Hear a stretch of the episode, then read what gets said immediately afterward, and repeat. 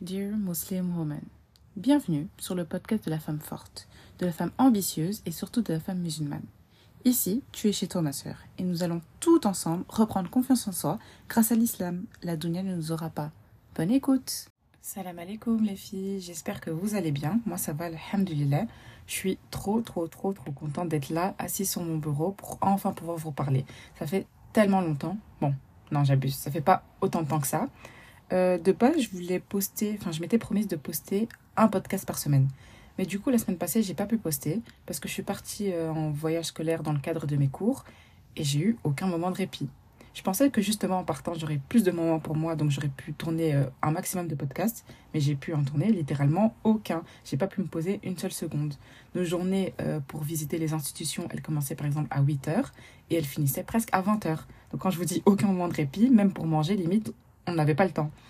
Et du coup, euh, on est rentré vendredi vers euh, minuit. Et euh, j'étais vraiment fatiguée. J'ai pris les deux jours qui me restaient pour me reposer à fond. Et là, alhamdoulilah, je suis de nouveau là. Je suis en forme. Et je suis trop contente de vous retrouver.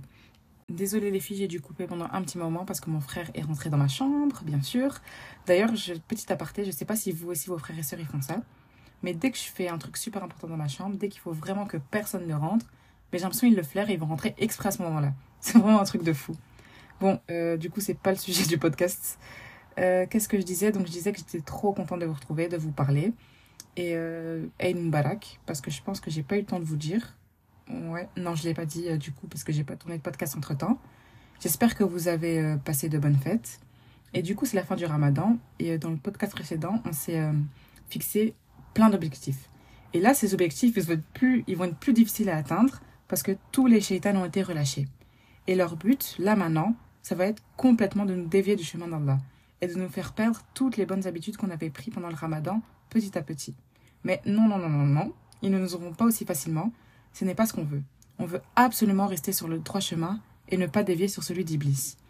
Donc je trouve qu'il est justement important de pouvoir l'identifier de manière à pouvoir mieux le contrer et donc ne pas céder. Donc de savoir à peu près comment il fonctionne, ses ruses, comment il fait pour euh, nous dévier, pour justement savoir que là, hop, là c'est euh, une ruse de shaitan, faut pas que je l'écoute. Donc pour cela, ben, on va commencer par le tout début. Donc Allah a créé l'âme d'argile, les anges de lumière, les djinns de feu sans fumée. Les djinns ont été créés bien avant nous. Ils étaient très très très rebelles et ils causaient euh, la corruption sur terre, sachant que tout comme nous, Allah les a créés pour l'adorer. Mais parmi les djinns, il y en avait un qui se différenciait. Ce djinn, c'était Iblis. Il avait un certain rang, car contrairement aux autres djinns, il n'avait pas mille chaos sur terre. Allah a donc placé Iblis parmi les anges car il était bon. C'était le seul djinn à être dans les cieux. Donc je ne sais pas si vous vous rendez compte de la place qu'il avait. Jusqu'au jour où Allah a créé Adam de ses propres mains.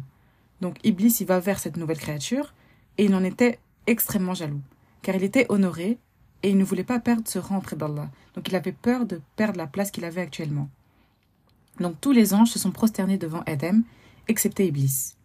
Et lorsque nous demandâmes aux anges de se prosterner devant Adam, ils se prosternèrent à l'exception d'Iblis, qui refusa, s'enfla d'orgueil et fut parmi les infidèles. Sourate 2, verset 34.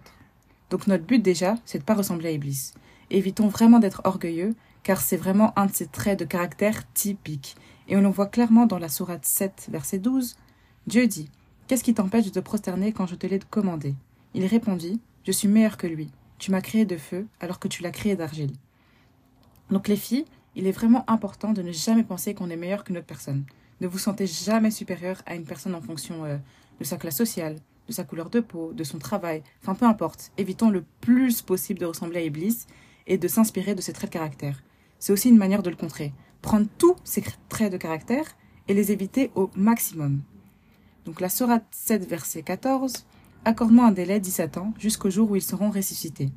Donc Iblis, il a demandé un délai à Allah pour en égarer un maximum d'entre nous. Allah lui a accordé ce délai. Dieu dit Tu es de ceux à qui ce délai est accordé. Donc, Sourate 15, verset 37. Donc, en tant que croyant, quand on sait ça, on se doit de tout, tout, tout, tout, tout, tout, tout, mais vraiment tout faire pour ne pas le laisser y arriver. On se doit vraiment d'être plus fort que lui et de surtout pas le laisser nous influencer dans le mal. En fait, Iblis, il a perdu le rang qu'il avait justement auprès d'Allah et il veut que nous aussi on perde notre place auprès d'Allah. Et il faut vraiment qu'on évite ça. Mais du coup, comment il procède? Mais Iblis, pour nous ramener avec lui, ce qu'il va faire, c'est nous souffler dans nos oreilles. Il va nous souffler que des mauvaises choses. Genre vraiment. Euh, je vais essayer de vous donner un exemple. Euh, je vais vous donner un bête exemple qui n'a vraiment euh, pas une grande importance, mais comme ça vous comprenez un peu le principe. Par exemple, on va dire, vous passez à côté d'une fille, elle va vous dire quelque chose de vraiment minime. Donc elle va vous dire ça, ce qu'elle dit c'est même pas méchant, enfin ça n'a rien. Et du coup, la petite voix dans votre tête, vous pensez que c'est vous, vous dites ça, mais en fait non, c'est les waswas. Elle va vous dire, Aya, t'as vu comment elle t'a parlé, elle t'a dit ça, elle t'a manqué de respect. Et du coup, toi aussi, tu vas répondre. Et du coup, ça va s'engrainer, ça va prendre des proportions qui ne devraient pas avoir lieu d'être. Donc voilà, c'est à peu près ça. Donc les insufflations, c'est littéralement le seul pouvoir qu'il a sur nous. Mais il est tellement patient que rien qu'avec les West-West, il arrive à ses fins. Il va chuchoter à nos oreilles jusqu'à ce que l'on craque, même si cela prendra plus de temps. Donc il va vraiment pas... Euh, il va pas être pressé, Iblis. Il va prendre vraiment son temps, son temps, son temps. Même si ça va prendre un an, deux ans, trois ans, il va patienter jusqu'à ce qu'il arrive à ses fins. Donc, euh, du coup, donc je disais, ouais, il va chuchoter à nos oreilles jusqu'à ce que l'on craque, même si cela prendra plus de temps. Par exemple, euh, le peuple de Nour, c'est là où il y a eu la première association. Mais pour que Iblis arrive à ce que ce peuple commette du shirk, il a fait les choses étape par étape. Dans ce peuple, il y avait des gens pieux. Et donc à leur mort, Iblis leur a suggéré de faire des effigies.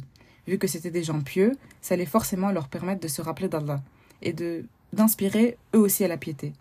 Puis, il leur a suggéré de plein de petites choses, et ils ont fini par ne plus adorer Allah, mais adorer ses effigies. Il a donc réussi avec cette méthode à ce que ce peuple commette le plus grand péché. Je ne sais pas si vous vous rendez compte d'à quel point c'est, c'est peut-être minime, mais à quel point, au final, il arrive quand même à ses fins, parce qu'il est patient. Mais on se doit de ne pas le craindre. Celui qui craint Allah ne pourra pas craindre ses créatures. Ils n'ont aucun pouvoir sur nous sans la permission d'Allah, et de même pour tout ce qui est euh, de sorcellerie, etc. Donc Iblis lui-même craint Allah. Donc on le voit dans la sourate 8, verset 48. Et quand le diable leur eut embelli leurs actions et dit Nul parmi les humains ne peut vous dominer aujourd'hui, et je suis votre soutien. Mais lorsque les deux groupes furent en vue l'un de l'autre, il tourna les deux talons et dit Je vous désavoue, je vois ce que vous ne voyez pas, je crains Dieu, et Dieu est dur en punition. Donc là, dites-vous que Iblis lui-même, notre ennemi juré, ben, il craint Allah et il sait qu'Allah est dur en punition. Et euh, du coup, la meilleure manière de contrer Iblis, ben, c'est tout simplement de se rapprocher d'Allah. Quand Allah veut un bien à son serviteur, il lui insuffle le don, la connaissance, afin de savoir ce qui est bien ou ce qui est mal. Donc là, euh, on, a vu à peu près tout ce qui est théorie, enfin théorie c'est un grand mot, mais on va passer maintenant à la pratique, les choses à faire. Donc le fait de lire le Coran fera venir les anges et chassera les démons. Et au contraire, par exemple, si on écoute de la musique, ça ramènera les démons et ça fera fuir les anges. Et c'est pas du tout notre but. Nous, non, on veut vraiment garder les anges auprès de nous. Ensuite, donc, il y a le verset Hayat al-Kursi qui a d'énormes vertus. Donc, la récitation de cette sourate éloigne le démon. Abu Huraira Kalalagré rapporte que le prophète sallallahu alayhi wa a dit Ne transformez pas vos maisons en tombes, le démon n'entre jamais dans une maison où l'on récite la sourate al-Baqarah. Donc, rapporté par Muslim, Ahmed et Tirmidhi. Donc la récitation du verset du trône préserve de Satan. Elle a encore d'ailleurs plein d'autres bienfaits, autres que celui-là. Par exemple, quiconque récite Ayat al-Kursi en sortant de chez lui sera protégé par 70 000 anges.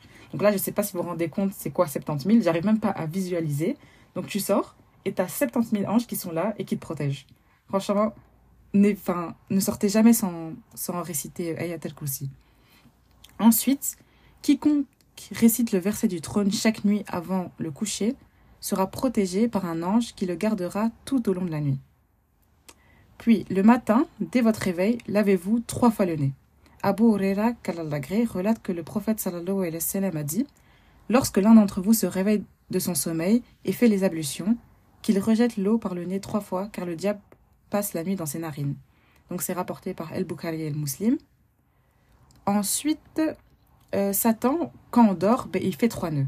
Et pour les défaire, quand on se réveille, il faut invoquer Allah. Donc en se réveillant, directement dire euh, Bismillah, euh, Alhamdulillah. Puis se lever et aller faire ses ablutions. Donc là, le deuxième nœud se défait. Et enfin, aller prier, le troisième nœud se défait. Et si, pendant cette prière, on ressent une certaine perturbation, ben, il faut cracher à sa gauche et dire Mais quand je dis cracher, c'est pas vraiment cracher, c'est juste faire Enfin, vous me voyez pas, mais je sais pas si en entendant le bruit, vous voyez ce que je voulais, enfin, ce que je veux dire. Donc voilà, c'est quelques petits conseils que j'avais à vous donner. Donc cherchons protection vraiment auprès d'Allah afin qu'il puisse préserver notre foi, notre salette, et que nous ne soyons pas du nombre des égarés. Donc c'était vraiment un petit podcast qui était un peu dans le suivi du podcast précédent que j'ai fait par rapport à nos objectifs. Donc je disais dans le précédent qu'il fallait qu'on les tienne. Mais vu que là, les shaitans sont relâchés, mais ça allait plus compliqué de les tenir. Donc je veux vraiment que malgré tous les west qu'on peut avoir au quotidien, mais qu'on tienne nos objectifs et qu'on reste sur le droit chemin et qu'on puisse continuer euh, tous les efforts qu'on a fait pendant le ramadan, ben, même pendant euh, l'année, malgré euh, tous les, les insufflations qu'on peut avoir. Donc voilà, j'espère quand même que ça vous a plu malgré que ce soit un podcast assez court. D'ailleurs, je voulais vous demander, est-ce que vous aimez bien le fait que je fasse des podcasts courts, donc c'est-à-dire 10 minutes maximum, ou alors vous préférez que j'en fasse des plus longs et que je j'aborde des sujets où je dois plus parler, où je dois dire plus de choses? Enfin, c'est comme vous voulez, dites-moi euh, par message, je prendrai tout en compte. Donc maintenant, on va passer à la doha de fin de podcast, comme d'habitude. Donc n'oubliez pas les filles, dites-le après moi, parce que c'est une phrase qui dépasse à peine une ligne, mais qui nous fait gagner des millions de hasanat. Oh Allah, pardonne aux musulmans et aux musulmanes, aux croyants et aux croyances, aux vivants parmi eux ainsi qu'aux morts. Amen. Voilà les filles, à la semaine prochaine, Inch'Allah. Salam alaikum.